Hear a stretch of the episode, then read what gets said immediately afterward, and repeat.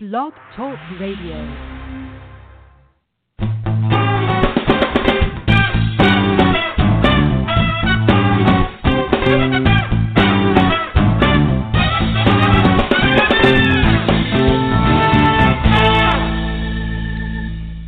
It's Pundits Pub from New York City, Greensboro, North Carolina, and Lincoln, Nebraska. I'm Stephen Love. Pundits Pub is powered by the Blog Talk Radio Network, and now we can be found on iTunes. We're also part of the Stitcher and TuneIn podcast networks. Don't forget to like our Pundits Pub Facebook page and follow us on Twitter at Pundits Pub. And Pundits Pub will be at the annual Left Forum this weekend at the John Jay College of the City University of New York. And we're especially looking forward to the sessions and lectures involving Pulitzer Prize winning journalist and author Chris Hedges, as well as economist Michael Hudson from the University of Missouri, who has to have the sanest things to say about debt and banking that I personally have ever heard in my life.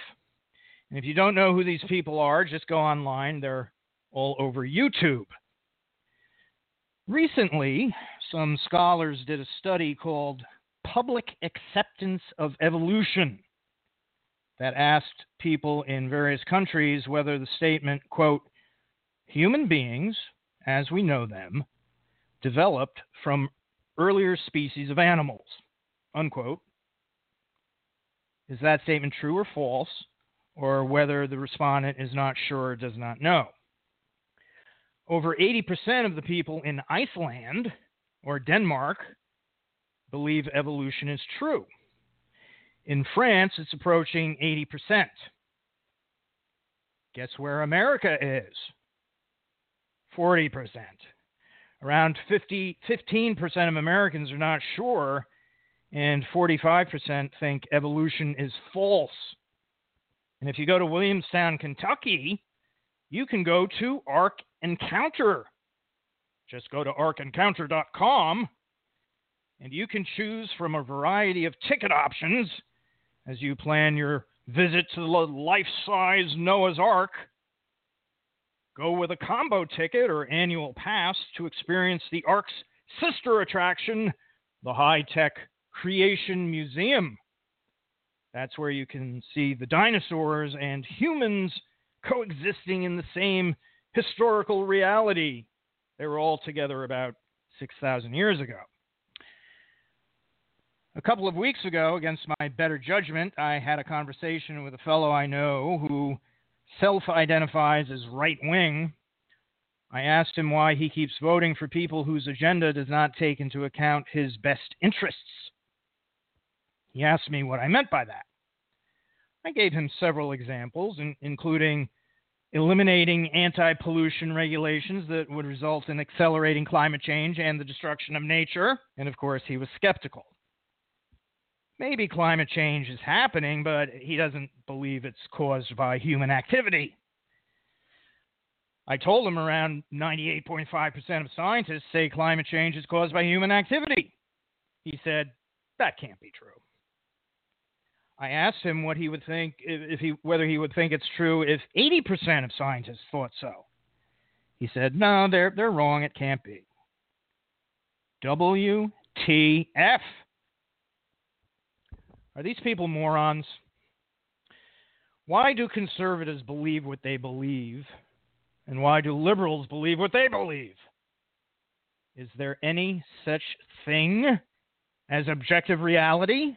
Are facts even facts anymore? Special guest is John R. Hibbing, Foundation Regent University Professor of Political Science at the University of Nebraska in Lincoln, Nebraska.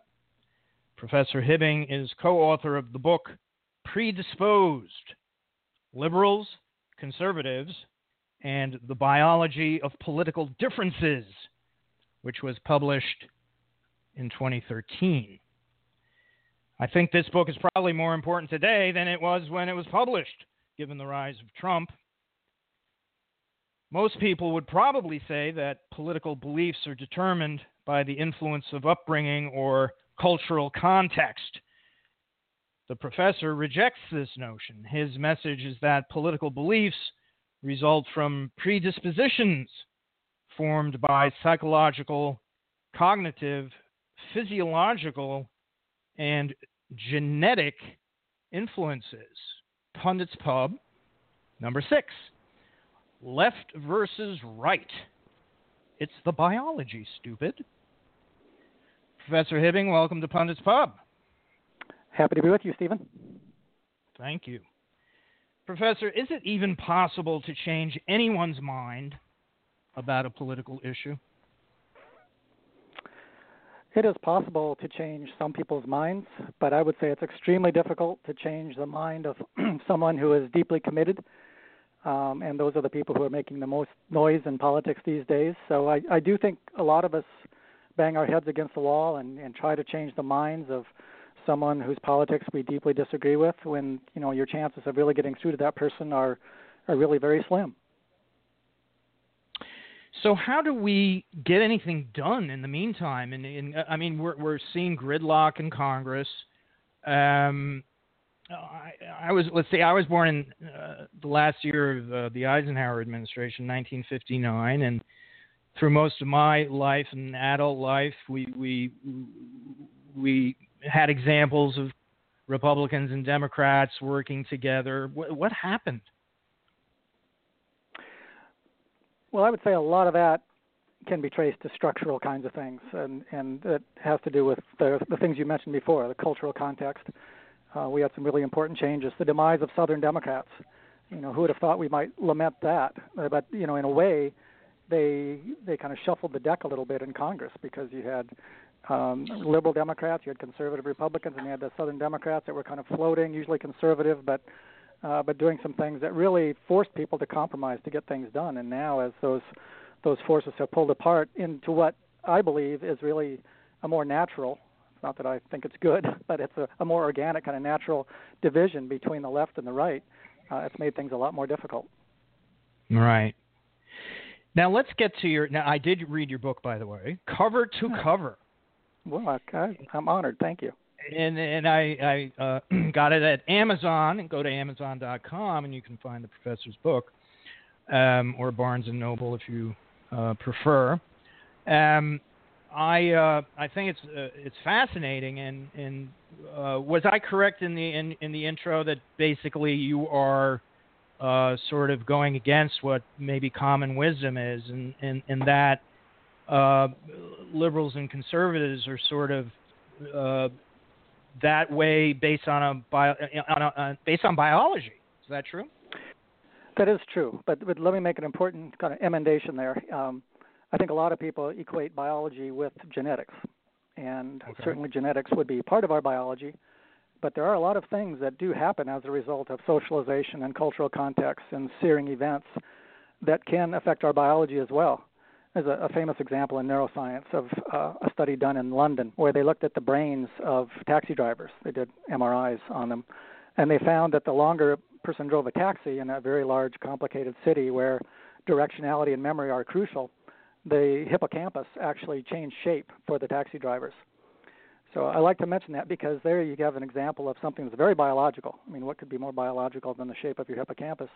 But yet it wasn't that these individuals happened to be born into the life of a taxi driver.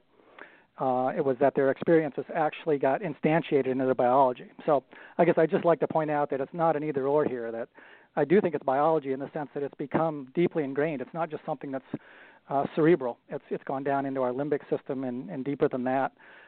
So that's back to your original question. I think that's what makes it very difficult to change a lot of people's minds because political beliefs really become a way of life, not just a belief. Right. And the thing that really, I think one of the most important things about your book is putting forth the idea that, you know, the left right divide is a dichotomy and so much of the way we approach understanding many things on this planet is by setting up dichotomies. But what you put forth is that you're very you'd say great pains to talk about probabilities and about yardsticks and spectrums rather than simply placing people in silos where okay, you're a liberal, you go in the liberal silo, you're a conservative, you go in the conservative silo. Right. No, yeah, I'm glad you picked that up because it's certainly true. We can't put people in boxes. It's a spectrum, probably more than one spectrum, but you know there is one that we emphasize more than anything else, and that's the spectrum that ranges from people who are very oriented toward the in-group and therefore are interested in security and are probably not that keen on immigration and want law and order and want strong leaders who talk tough, and then those people who really are kind of repulsed by all those things I just described, who want a more open society with lots of different people speaking lots of different languages and are not that, hell-bent on defense. We call it threat sensitivity. In all of our studies, we find that some individuals are more threat sensitive than others. And those who are more threat sensitive, perhaps not surprisingly, advocate public policies that are going to, in their minds, mitigate some of these threats, especially threats posed by other human beings. Right, right. So, being suspicious of outsiders, of immigrants, of Mexican rapists and Muslims. Yes, I think that's exactly what's happening now. And, right. I think some of the things that we hear from the administration these days, I think, are perfect echoes. And the fact that a lot of the followers of President Trump are, so deeply committed. They may fade away at some point, but they're not ready to do that now. And I think a lot of that is not just that they kind of like a couple of his policy positions, is that he is one of them, and they feel it down deep in their guts. Right. Well, in a way, this can almost also describe teenage girls on the cheerleading team. They're in the in-group. And right. the artistic girl who writes poetry and whatever, she's going to be looked at in a different way. But again, getting back to maybe the biology of this, the four divisions that you discussed: physiology or psychology, cognition, and genetics. And you talk about the taxi drivers in London, but you also discuss two other structures in the brain, the amygdala. Is that how you say it? Amygdala. That's it. And that's and the anterior cingulate cortex. Right. And how you see, and through an MRI you see differences in the readings. This is actual experimental data, correct? You see differences between. Right. Right and left in MRIs. Could you talk more about that? Sure, yeah. What we did was put about 100 people in a brain scanner, an MRI, and they didn't have to do much. All we asked them to do was to look at pictures one at a time. And some of these pictures were kind of happy things like sunsets and kids having a good time outside and ladies enjoying themselves on a ski slope and fruit displays, and others were on the other side of the spectrum that were very distasteful kinds of things, individuals vomiting, a guy eating worms, hurricane damage, a wrecked car, a rat, a vicious dog. So right. What we did was we just wanted to see if there were patterns in the way different parts of the brain would respond. And it turned out that we got to the point where we could just show people one or two pictures and look at the MRI results and make a really accurate prediction about whether or not they were on the left or the right. And the two parts of the brain that you mentioned were crucial in this. The amygdala is a part of the brain that is associated with a lot of things, but one of them is a fear response. So we did see when we'd show, especially kind of mutilation pictures or what they call violations of the body envelope, an open wound or something like that, then we definitely see that the amygdala of people on the right was more responsive. And on the left, we tended to get a little bit of action in a region you didn't mention, and that's something called the somatosensory 2, which is a part of the brain that's active when you're in pain, but also when you see others in pain. So we don't know for sure, but our hypothesis is that people on the left were perhaps had a greater activation in the somatosensory 2 because they were having an empathic reaction. They'd see that mutilated body and not be really fearful of it, but would have feel sorry for the person. So yeah, right. To go back to your point, that there are parts of the brain that do seem to distinguish between liberals and conservatives, at least in this particular task. Right, and there's so many other things too. So much other data in different realms, and so going to the kind of food that people like, and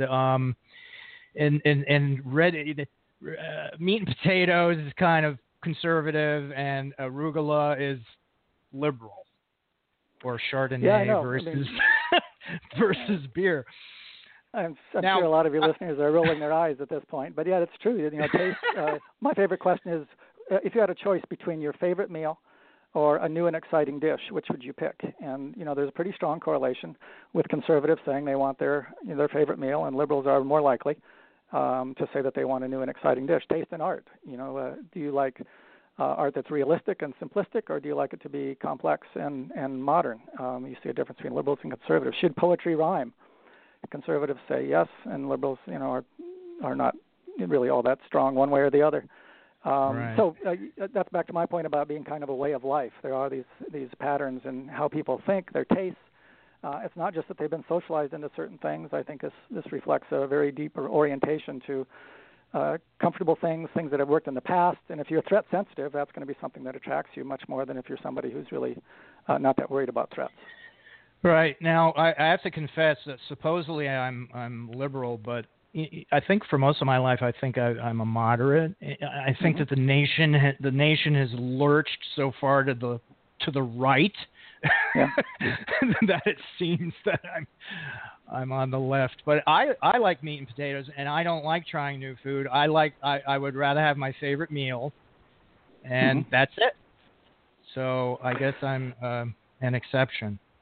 You are, but, there are a lot of them because, I'm a social scientist, and we need to get used to correlations that are really quite low. In other words, there are a lot of things that just, it's not like you can say there's an ironclad law and all conservatives like meat and potatoes.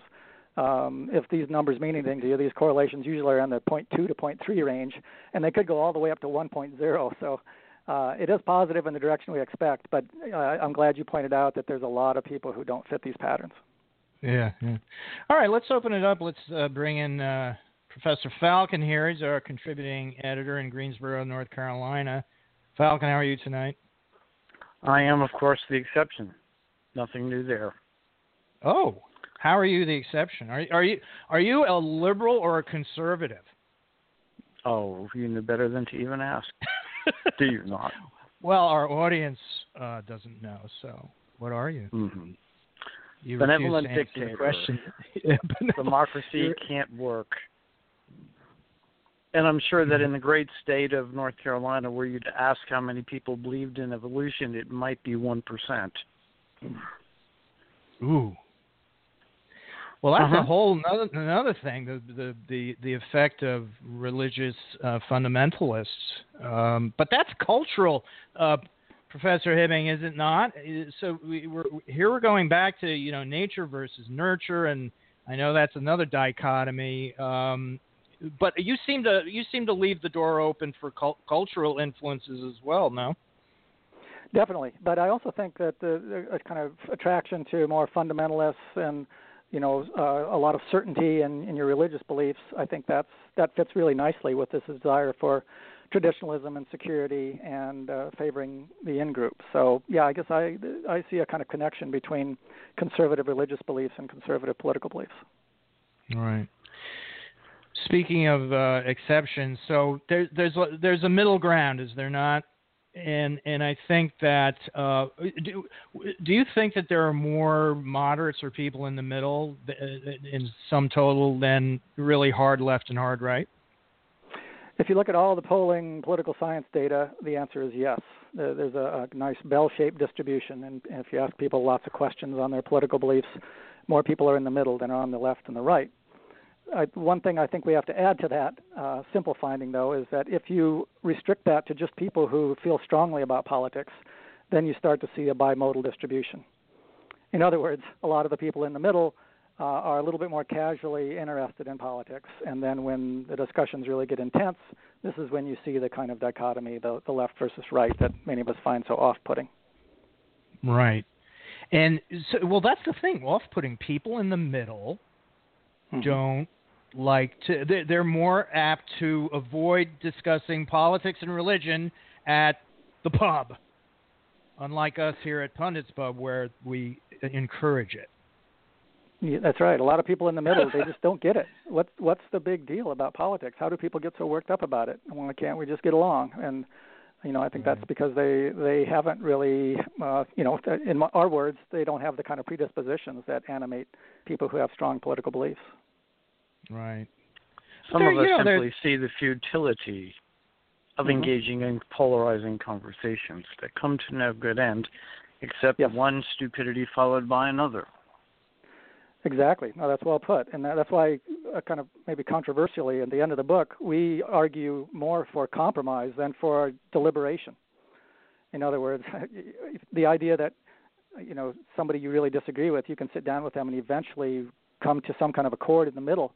We think that rarely happens with people who have these strong beliefs. And so you're probably just going to have to say, look, I need to compromise with this guy because he has just a very different way of experiencing the world. Now, obviously, you can't compromise with everybody. We have to make sure this is within the bounds of, you know, of appropriate democratic discussion points. But beyond that, I guess I'm kind of a pessimist in terms of finding something that is objectively true. I think we just have to say their prisms are so different than ours that we need to accept we're never going to change that. But then that, again, leaves the middle. Those are the people, and any politician will tell you this, you have to grab the middle in order to win the country, really. That's right. I think that's true. I think potentially it does give the middle a lot of power. Yes. Which maybe isn't all bad. But it's a strange thing, again, though, that the United States, like there are other countries in certain countries in Europe where the turnout for elections is just huge, and we're just a bunch of, I don't know, are we lazy? Are we? Well, I always vote, but so many people don't vote. And again, that goes back to what Falcon said is, you know, it's sort of like, what, you know, why bother? I think so many people think that no matter what they do, no matter what they say, that they can have no effect on the course of the events. And that's kind of depressing. No, it's in fact the reality. And the other fact of the matter that we don't face is a comment made by Bronowski and a similar comment made by Arthur Kessler.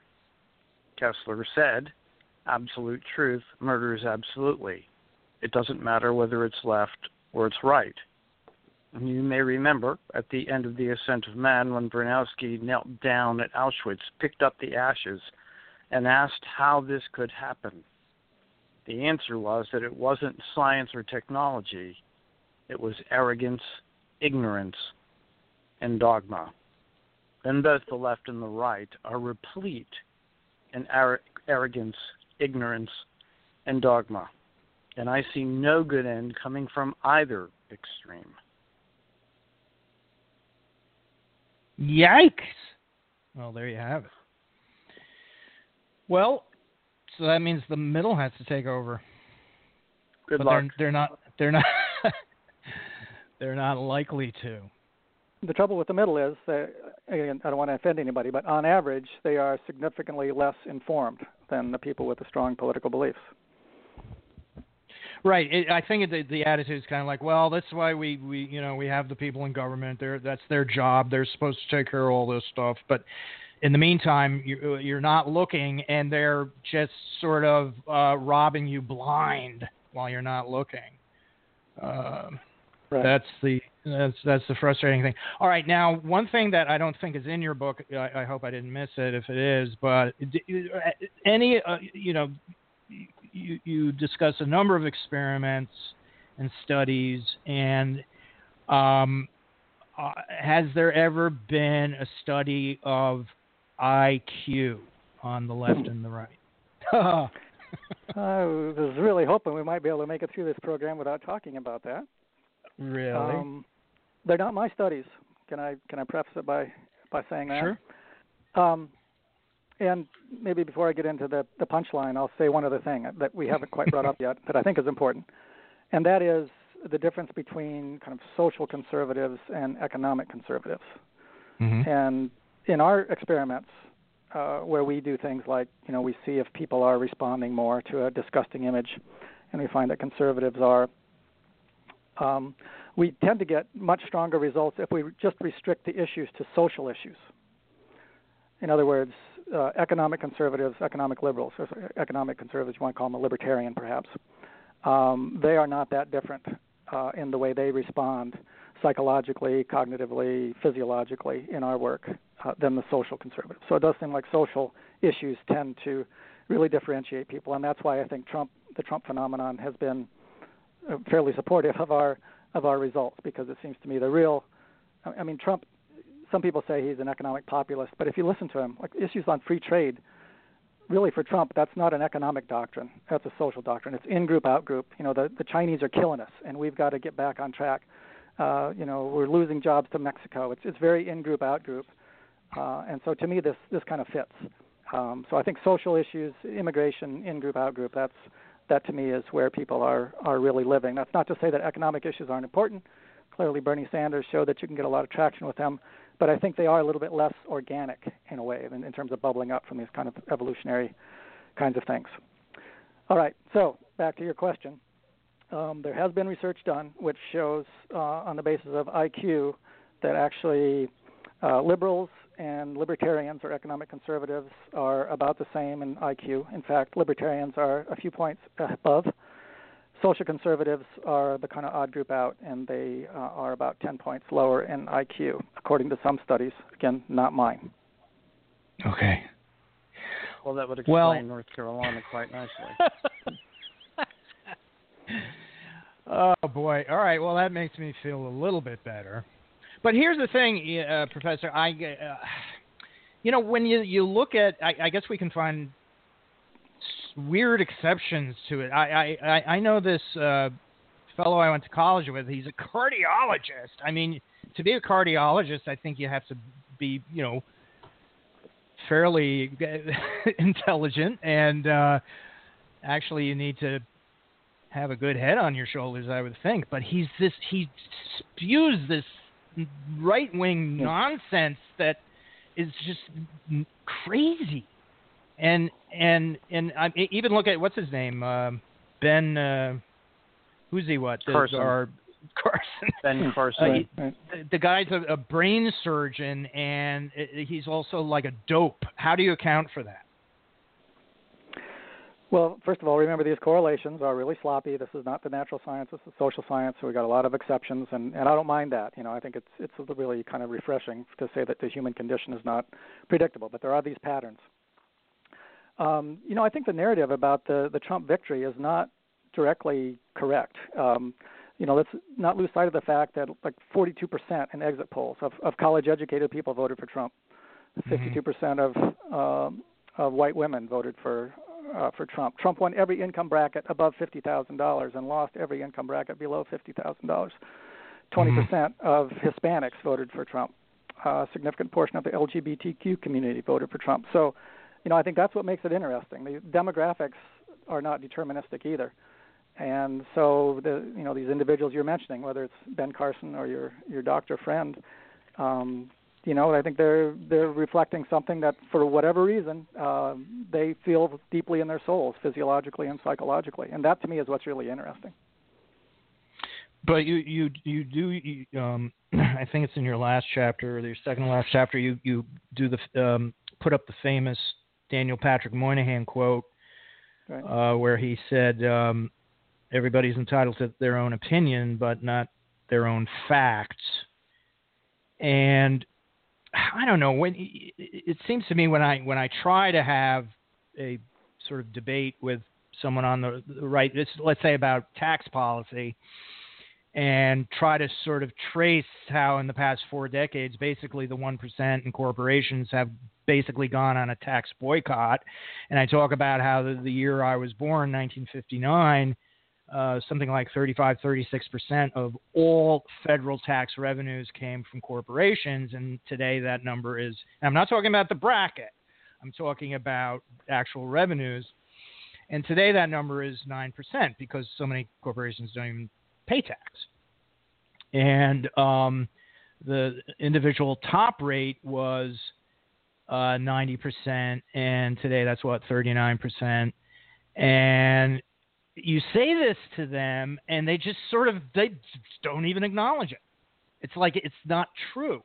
But then I suppose if you have a conversation with the other side that, and you said 1 + 1 = 2, they would agree with you.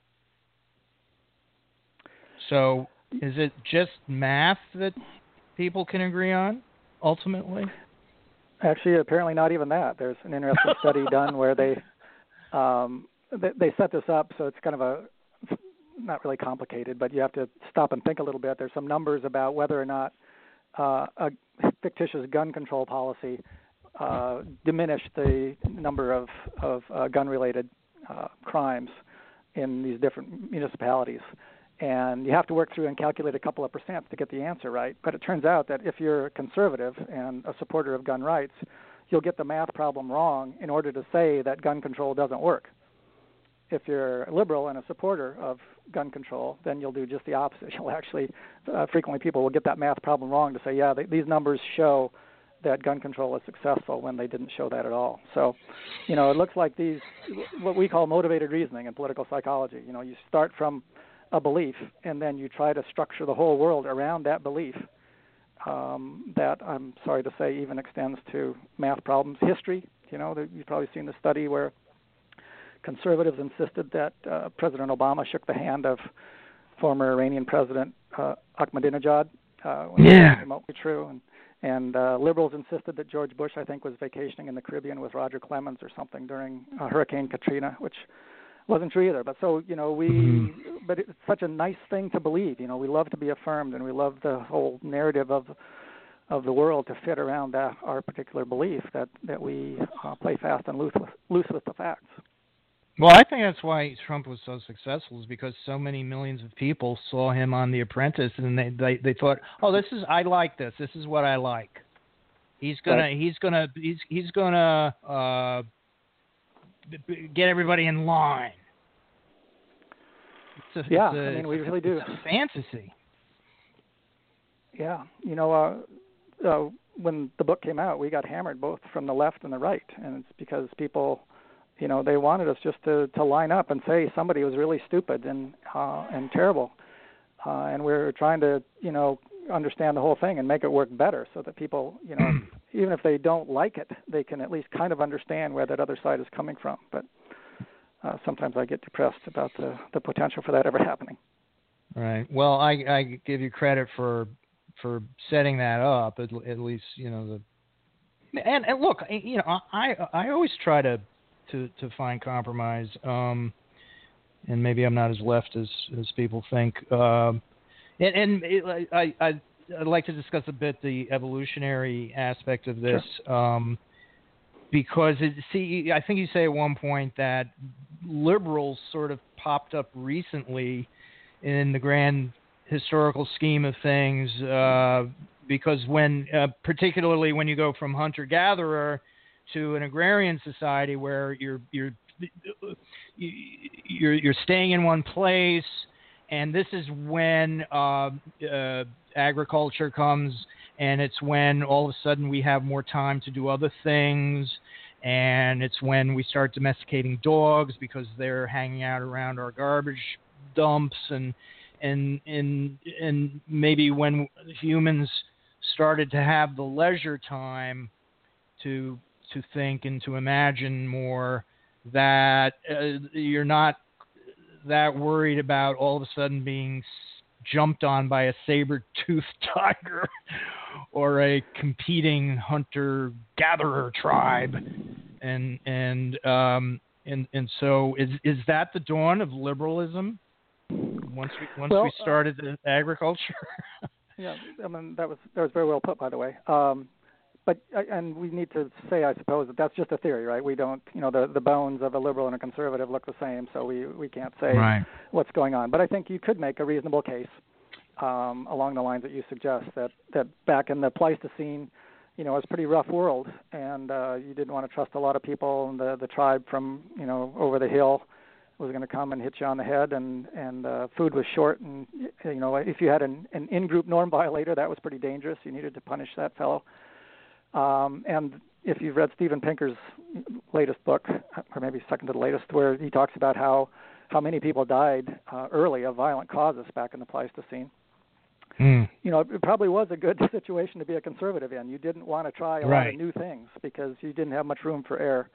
So I think you could at least make a case that liberalism is a bit of a luxury, and that doesn't put any kind of value judgment on, but it wouldn't work in those kinds of environments. And now it's not that one, you know, you'd be thinking a liberal or a conservative is more evolved. Some people have tried to get me to say things like that, and that doesn't really make any sense.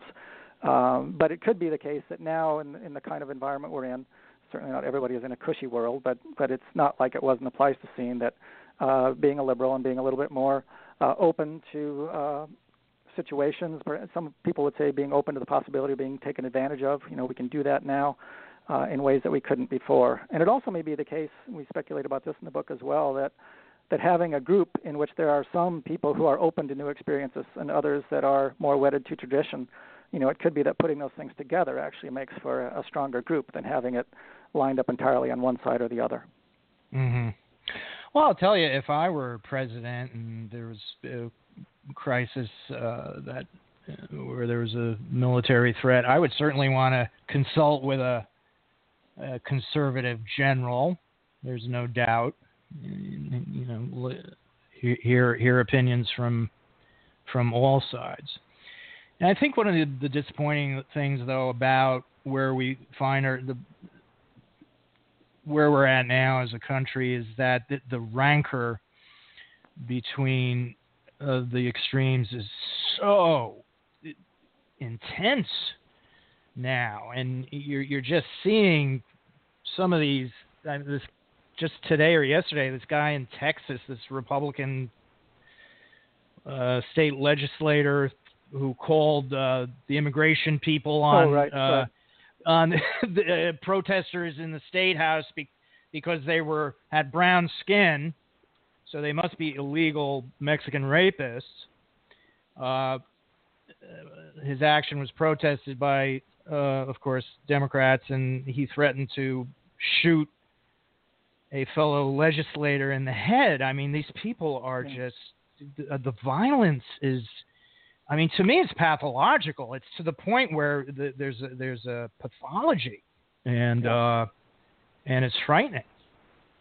And the denial of reality. I don't know if you saw the Bernie Sanders questioning Mike Mulvaney, the head of the Office of Management and Budget, and who he kept saying, "No, we don't cut Medicaid," and of course they do by $800 billion or something like that over 10 years.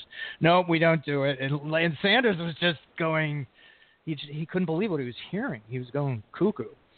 And I do like, Professor, that Bernie Sanders won the Democratic primary in Nebraska. So kudos to Nebraskans. Well, you can't very often give Nebraskans a pat on the back for doing something on the left. So yeah, you better take that one. Yeah. I was very happy. Well, so who described the Nebraskans who voted for Bernie Sanders? Well, I mean, not to pop your balloon here, but let's be realistic. So we're talking about a victory within the Democratic primary. So Democrats are about 30% of the population in Nebraska, and he beat Hillary, I think, 62-38 or something. So you got 62% of 30%. So you know, you're still talking about, you know, maybe a fifth of the population of the state. So I think we have to keep that in perspective there. But he did win. All right. Yeah. Maybe I'll move there. We'd be happy to have you. Okay. Actually, Lincoln is.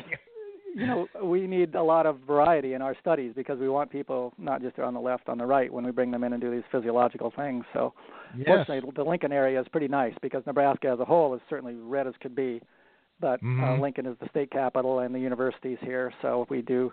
It's about 50-50 in terms of liberals and conservatives, with a good sprinkling of independents. So, so we've got variety in terms of politics in this particular area. Well, it sounds like a very nice community. All right, thanks for being with us on Pundits Pub. We're out of time. I want to mention the title of your book again. It's called Predisposed: Liberals, Conservatives, and the Biology of Political Differences. And you can get it on Kindle. That's what I did. And it's fascinating. And I think that we should all try to recommit ourselves to understanding, at least, the other side. And let's not threaten to shoot each other in the head. Would you agree with me, Professor? I would not argue with that at all. I think that's a great way to end. Okay. Avoid being shot in the head. That's my rule. Right. Thanks for joining, everybody. Good night. Nice to be with you.